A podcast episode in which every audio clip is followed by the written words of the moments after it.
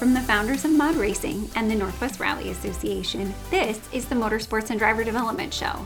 My name is Katie Lopkovich, and together with Keto Brillmeyer, who is my partner in life and business, we have built the fastest growing rally program in the US. Through our work, we get to meet incredible people, and this show is all about bringing those people to you. Our hope is to inspire you to go after your dreams, show you possibilities you didn't know existed, and hopefully help you build some skills to get where you want to go. Today we are talking to La Kaya Sieverts, who is a Pacific Northwest based rally stage captain. In this episode, she talks to us about the journey to where she is now, how to start if you want to get into rally as a competitor or on the organizational end, and what it takes to become a stage captain. She gives a breakdown of what it's like out on stage and what race prep and race weekend look like for her. Kaya is a fantastic mentor, a really bright light in the rally space, and we are so lucky that she spent some time talking to us. Thank you for tuning into the show today. You can follow along with our race series on Instagram or Facebook at Mod Racing, or you can find us online at modracing.com. Now, please join me in welcoming La Kaya Sieverts to the Mod Show.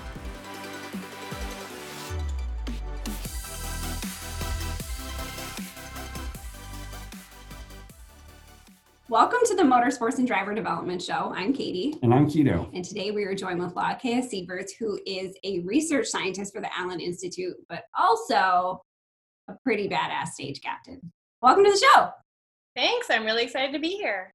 We are excited to have you here. Um, I do think it's important to start with what I think is an integral story to our rally history, which is that when Keto was first thinking about starting a series, trying to figure out how that would come together. He was talking to people, kind of shopping around the idea, specifically rally sprints. Specifically rally sprints. Yeah. And um, you mentioned it to somebody who was like, "Look, you're going to need a stage captain." And there's this woman. She is a badass stage captain. She's no BS, no drama. You need her. And you were on vacation at the time. And Keto had to wait like a month. Finally got to meet you and what do you know? All the things that were being said about you were true. So we are very excited that you have been on our team since the beginning. Oh, it's been so fun. You guys have really done a lot for the rally community. So exciting to be part of that growth. Yeah, thank you. Yeah, same to you. Um, before we get into rally things, I would like it if you would talk a little bit about your job because I think it's super awesome that Rally is made up of people with really different careers and interests and things like that. And I don't know if we have a lot of them, but you are the only research scientist that I know rallies with us. So talk a little bit about what you do. Yeah, so uh, I guess the short of it is I was a, a, a mouse pimp and a mouse god. That's okay. So I, I, started out my career at the University of Washington. I made genetically engineered mouse models. So uh, that forward into uh, making uh, mouse models for the Allen Institute for Brain Science. So I make neurons glow in the mouse brain, and we study those for connectivity and discovery and foundational research to see uh, what's in the brain. So a lot is really still unknown about the brain, and we give therapeutics and drugs. We don't really know what it's going to target. So we're trying to find out the cells in the brain. So this this might be a, a dumb question to you, but what is a mouse model?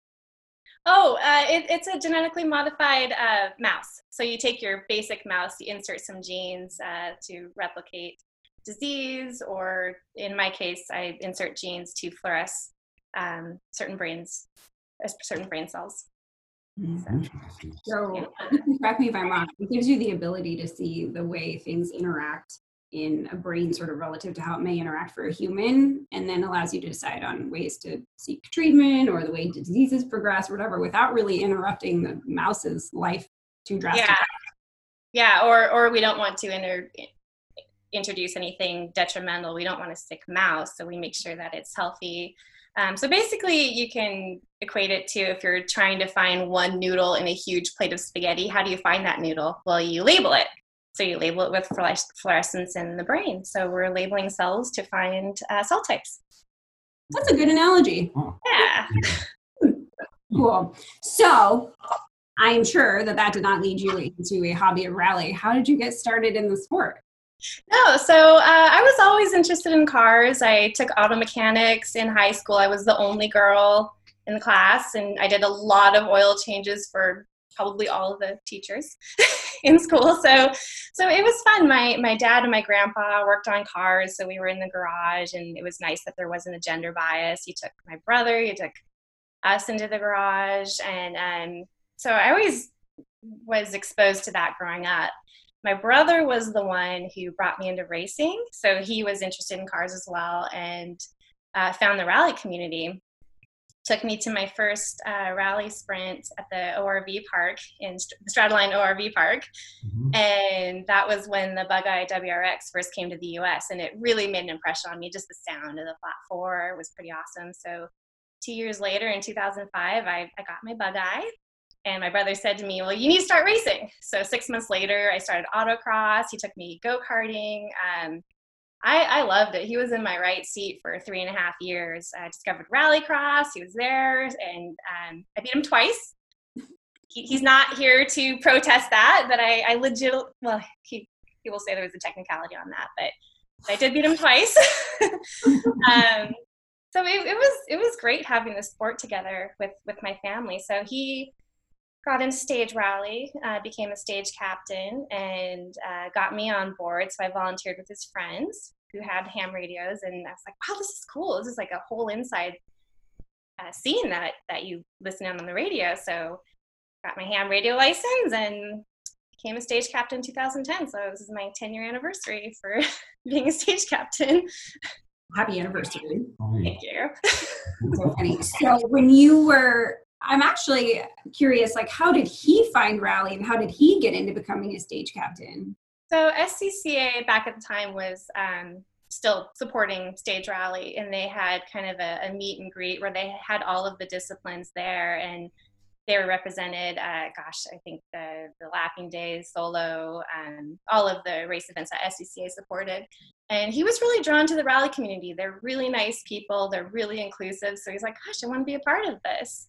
Um, and he actually had a goal of bringing, uh, growing rally in the US. So he went to sports marketing, got his MBA, uh, got a job at Rally America. So he calls it the, the seven year um, interview. So he was a stage captain for seven years and got on to Rally America. And then I came in on his shirt tails, and then I became the stage captain to fill the gap that when he left. Um, so it's interesting to think that I think the Sieverts name has been in rally between him and myself for 20 years. Yeah. So when you were starting as a captain, what were the things that he shared with you as like the most important parts of the job?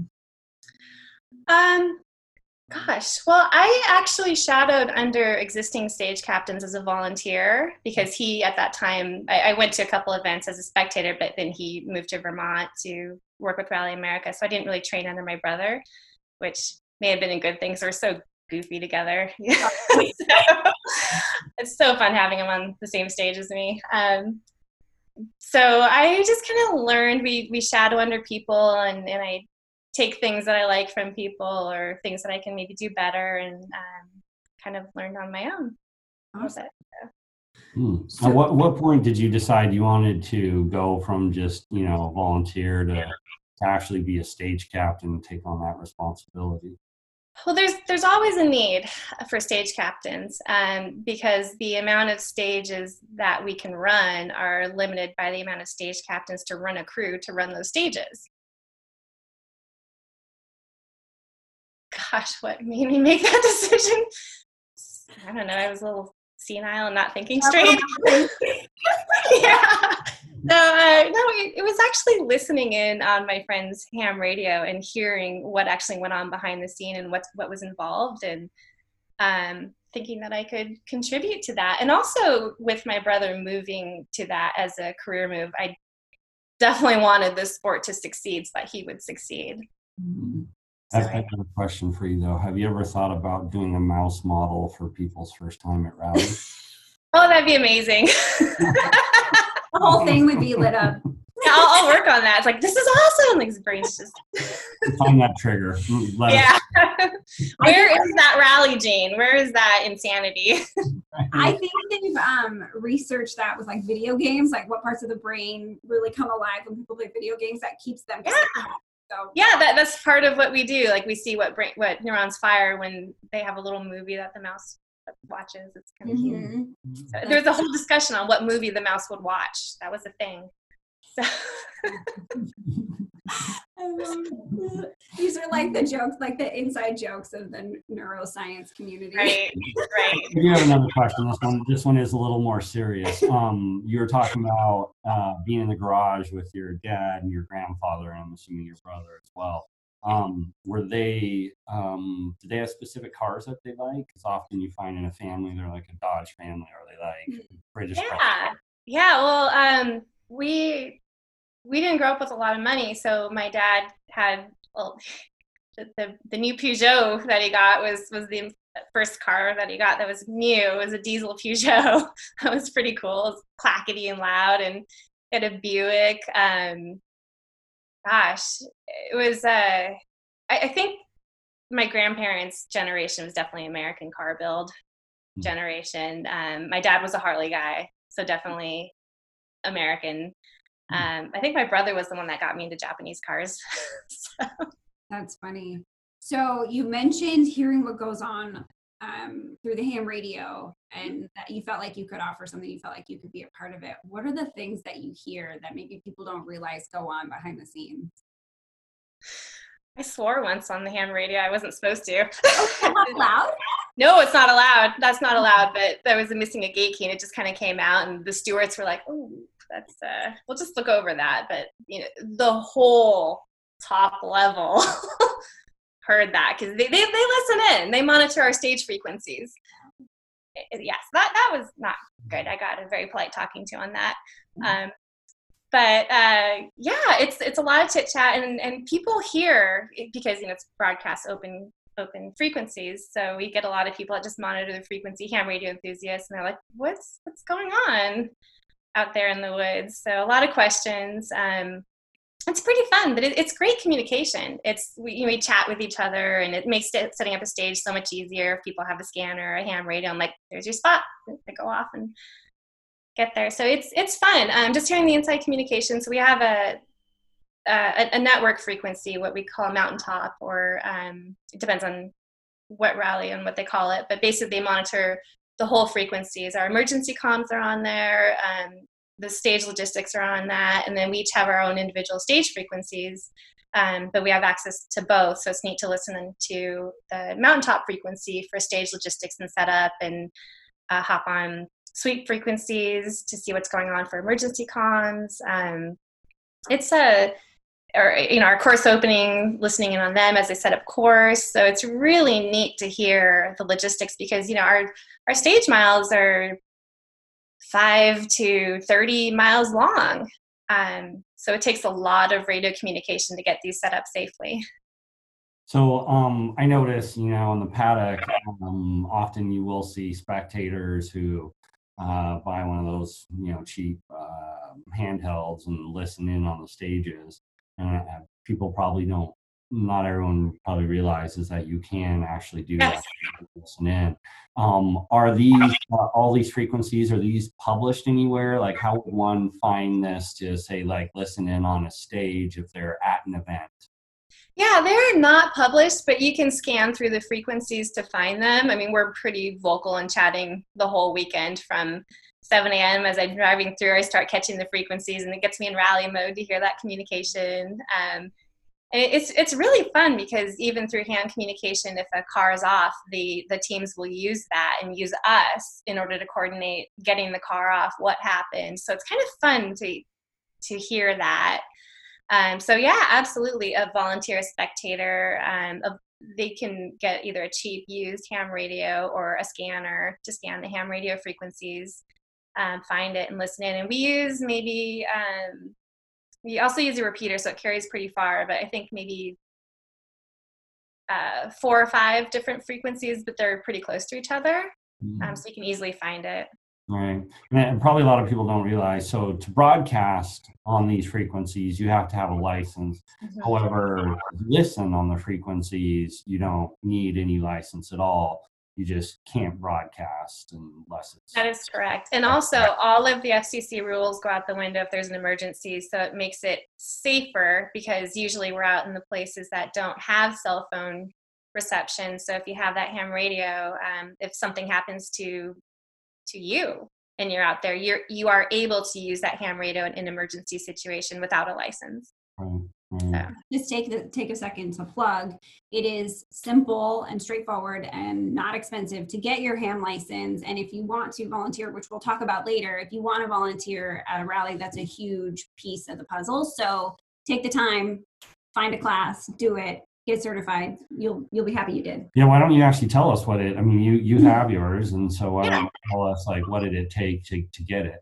It is really easy, as Katie said. Uh, you don't need to learn Morse code, so we just use a technician license. We use two meter band frequencies, so it's it's you don't need a really complicated radio.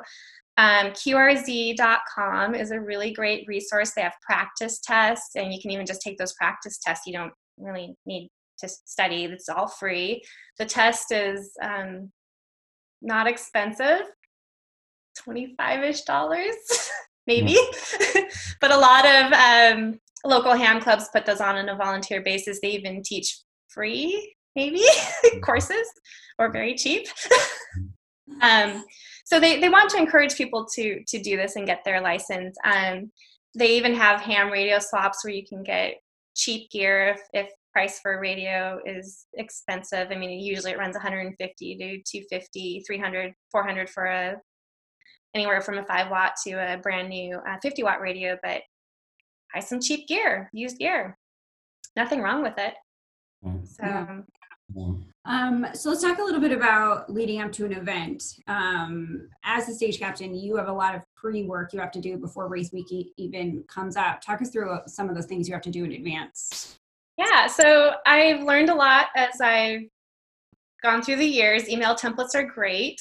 um, so first I'm like, what am I doing? So it was really overwhelming, but um, it's it, it's great we we coach you. I learned a lot from people from several events so I, I kind of knew what i wanted to do and where i wanted to go.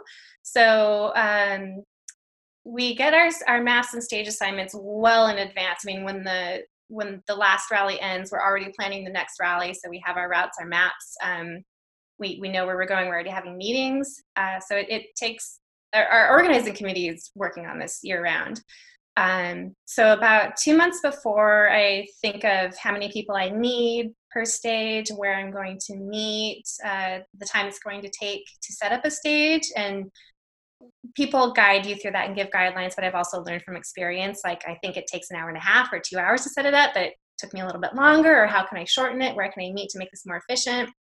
Um, so people aren't waiting for three hours or meeting at six in the morning. Um, people usually don't like to do that. So uh, but sometimes it happens, or, or we have a really late stage. Um, so I send out a, a, group email with some information, and I, I, like people to be involved and take ownership of their stage. Um, I want to get to know people. So uh, I try to give them as much information in, in, advance so they know what to expect, like what to bring, which we can talk about later for new volunteers. Um, some stage maps and where to meet, what time to meet, and generally what they're going to be doing. And if people have any special requests, like, hey, I want to work with somebody, or I don't want to work start, or I want to work start, I will definitely honor that. So I try to plan as much of that up front so that that morning of, I don't have to do a ton of changes. Mm-hmm. Um, so race weekend, we meet in the morning. I give the safety talk, and then we caravan out to stage, and then I I place people in their positions, do any necessary training for timing controls. Um, we run our race, have a lot of fun, and then um, we we meaning mostly me and a small group of people we clean stage at the end so and how many stages do you usually run over the course of a weekend like how many are you responsible for so i usually run one stage two or three times usually twice. Um, and it depends on the organizer for how long. Ours for the Olympus rally our stages are pretty long. Like a short stage for me is 13 miles.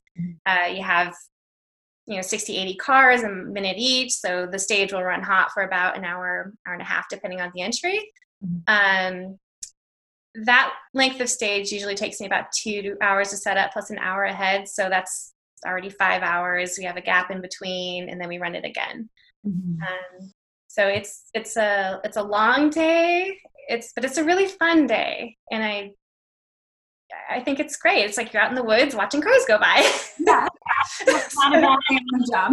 Yeah, you mentioned the time controls, which I know when you're looking for people to join your crew, it's good to have someone who either has some experience or has good aptitude for that part of the job because not everyone knows how to do it. Talk a little bit about what that responsibility is. Yeah, so um, there's two checkpoints at the beginning of the stage. They have something called the arrival time control or ATC for short, and they check in there, and that basically monitors their transit times so that they don't speed during transit. So they check in before the stage, and then they have um, three minutes for the actual stage start.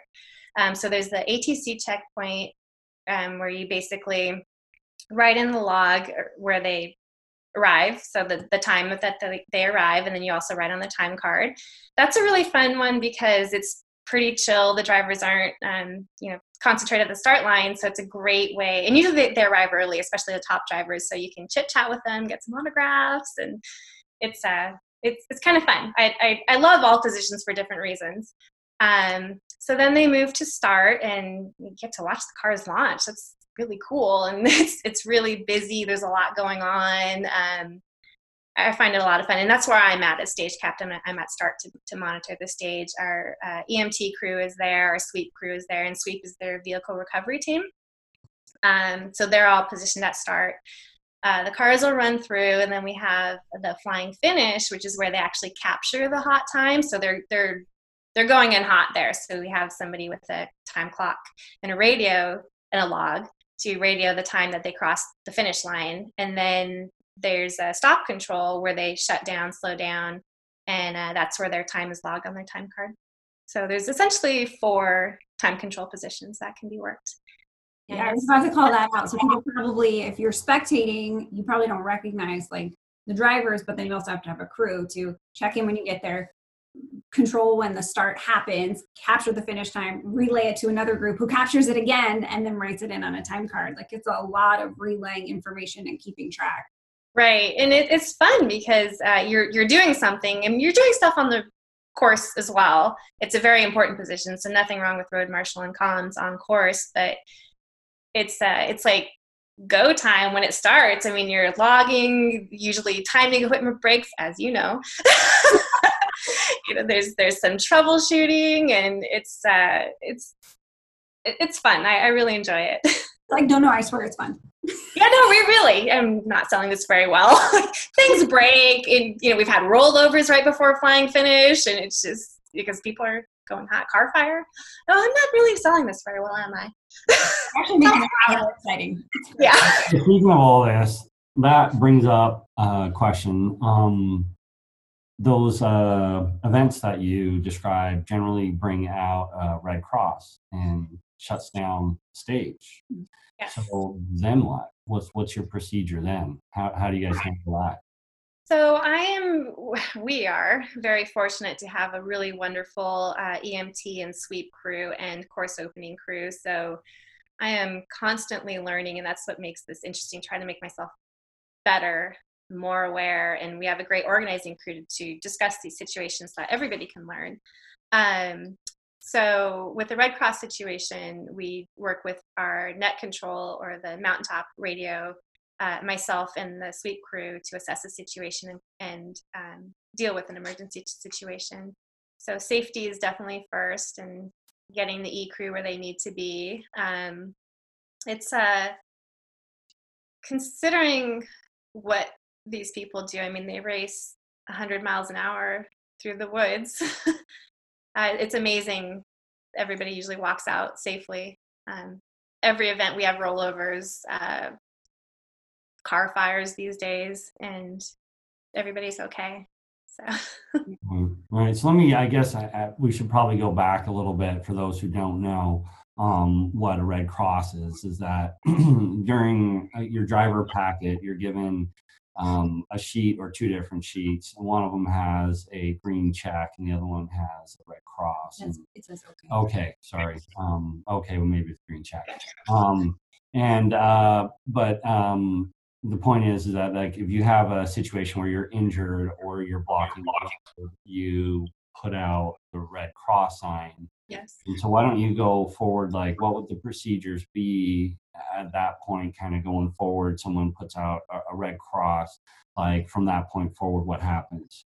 Yeah, so the the car that is giving the Red Cross, um, there's two ways to signal that because again, you're in the middle of the woods, so that has to get to the organizers. Um, so either the next car, a, a race car that approaches that scene, uh, relays that Red Cross to the next available radio position, and that's why ham radios are so important along course because if the car, again, my longest stage was 30 miles.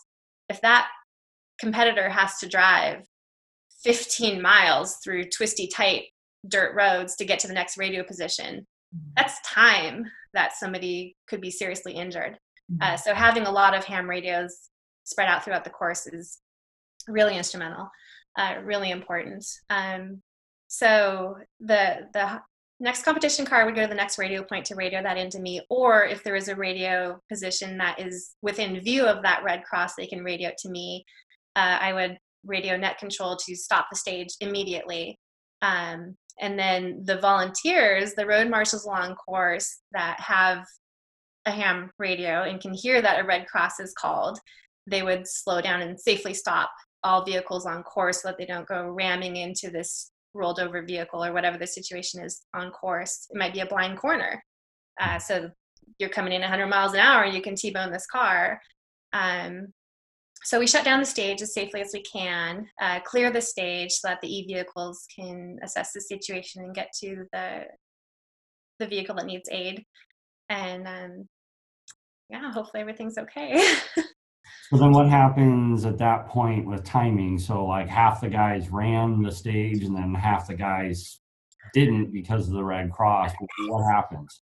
Usually that stage is scrapped and it's a DNF or, or they give uh, a, a certain time to all vehicles on that. Um, we try to let the cars finish if they can, but again, we don't release a lot of information on the radio or we just don't know the information so we stop down all cars in case the nearest e-vehicle is through spectator area or at the finish and that's the best way to get through so so we basically have to shut down all the vehicles just make it as safe for everybody as possible to get to where they Mhm. need to be Yeah.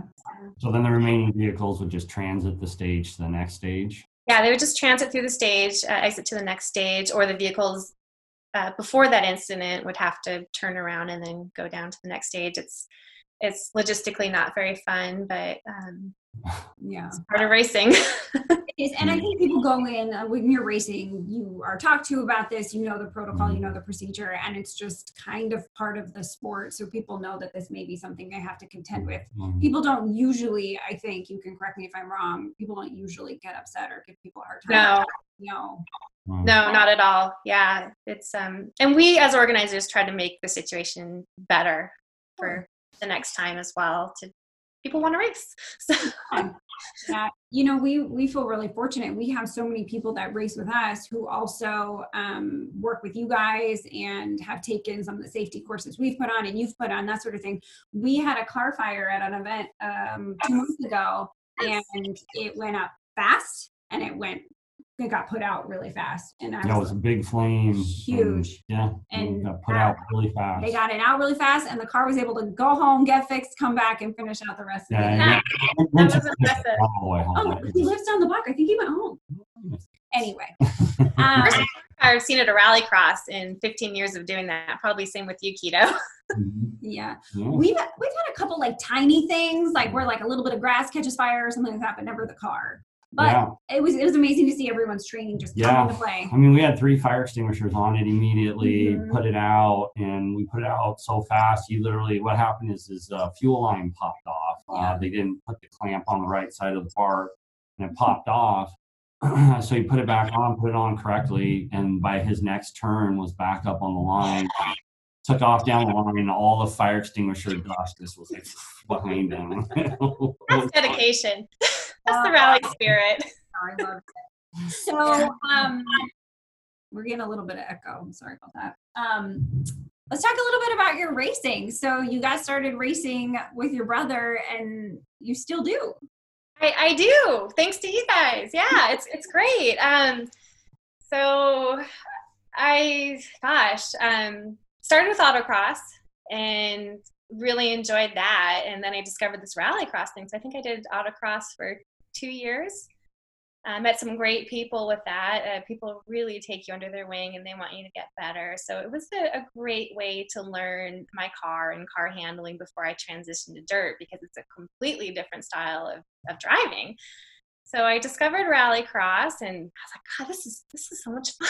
so um, I was still doing autocross here and there and do a track school. Um, but really when I discovered rallycross, I I raced monthly. I would drive to Oregon to race, wake up 5 a.m., drive to Hillsboro, Oregon, race, drive back, and it was mm-hmm. it was wonderful.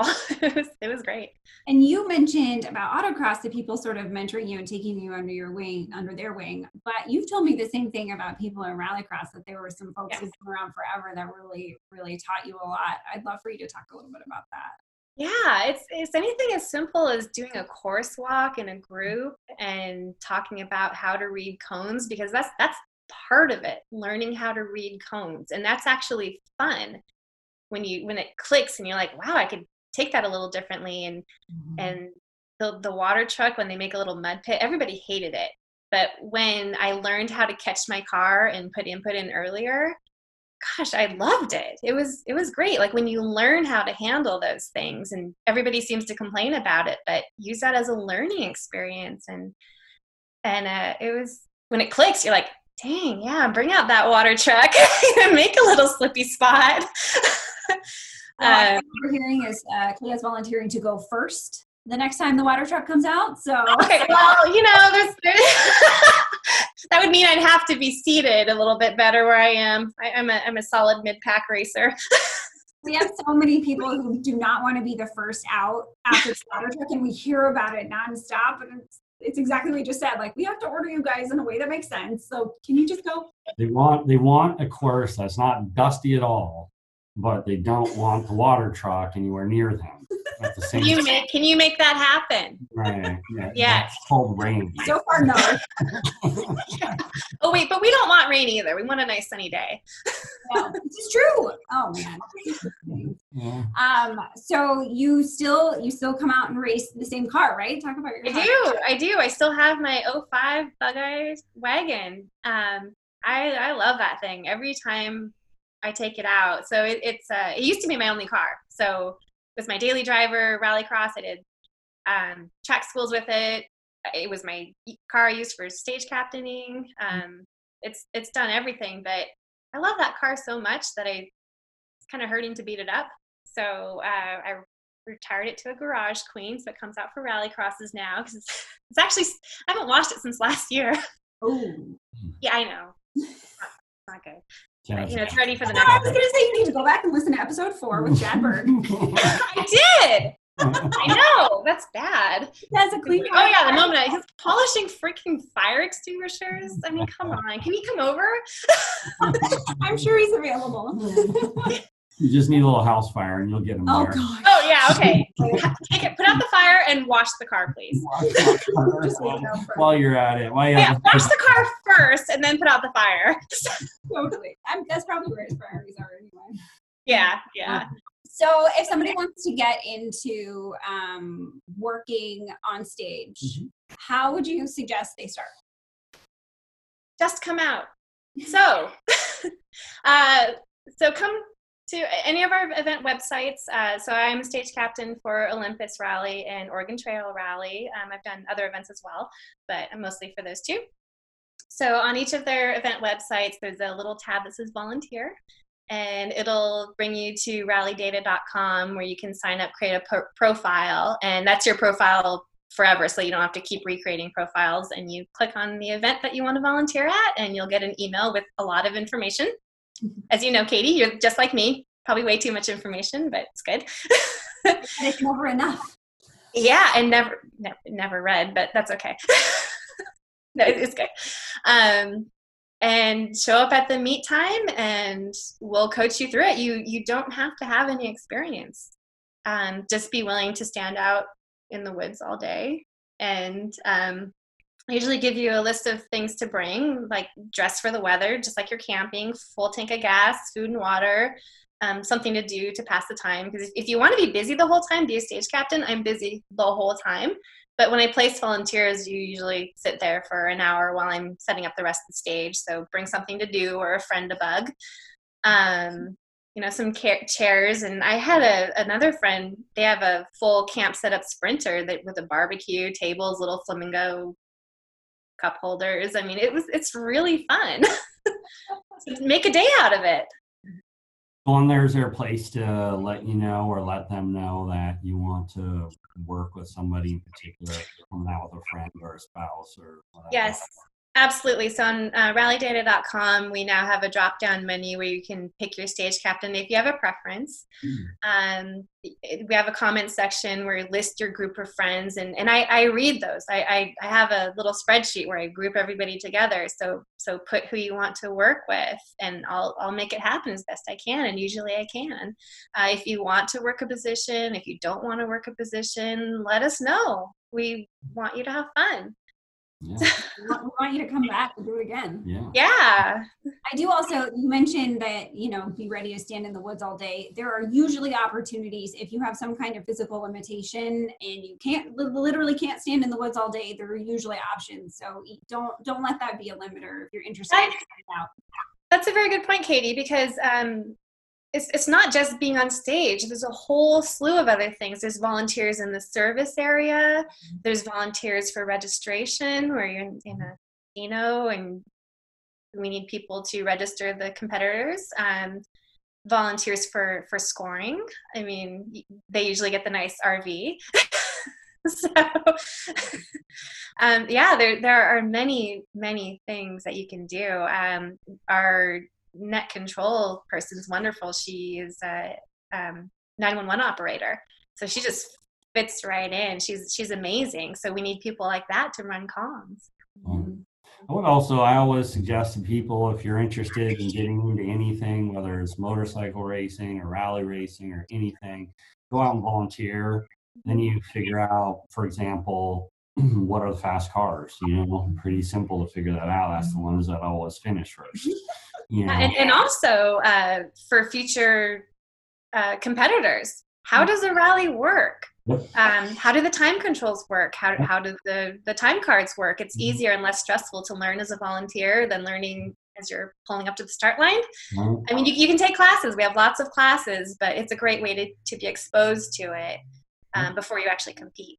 Mm-hmm. So you mentioned it's less stressful um, to start as a volunteer, but I'm sure when you're getting started, you still run into some stressful situations. What is something that you maybe mm-hmm. learned the hard way out on the job that you would love to pass on as a bit of information? Well, I've made a lot of those mistakes. so I usually tell people, don't do this because I've done it.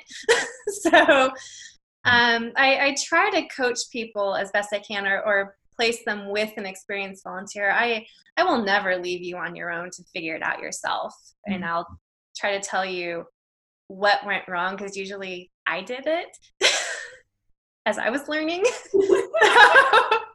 so so I try to give everybody as much information to feel comfortable. But you're right, stuff still happens, and so I, I pair them with an experienced volunteer or myself if they're at start um, to, to learn. And I also have a, a co-captain on the finish end, somebody experienced there to help run that because realistically you can't do it all from one end, especially if you're 30 miles from the other end. right. So. Yeah. Um, well, this has been really great. Um, I would love it if you would tell people where they can find you online. Yeah, so I have a Facebook page. My name is difficult to spell, but it'll be on on Katie and Keto's website. So I think you can search for my name, and I have my my little stickered up Subaru as a profile picture. um, also, check out olympusrally.com for the events, OregonTrailRally.com, their website, or just search for it. um, So yeah, come check out our events. Uh, Tour de Forest should be running and hopefully, given everything, should be running in September. And what's the website again where people can sign up and volunteer? Rallydata.com. Rallydata.com. Yeah, I'll All link. right. I'll link to all of it in the show notes. But it's good to talk about. Thank you so much for coming on today and sharing everything and your story, and just for always being such a great positive light in rally. Absolutely. It was so much fun. It's a great sport.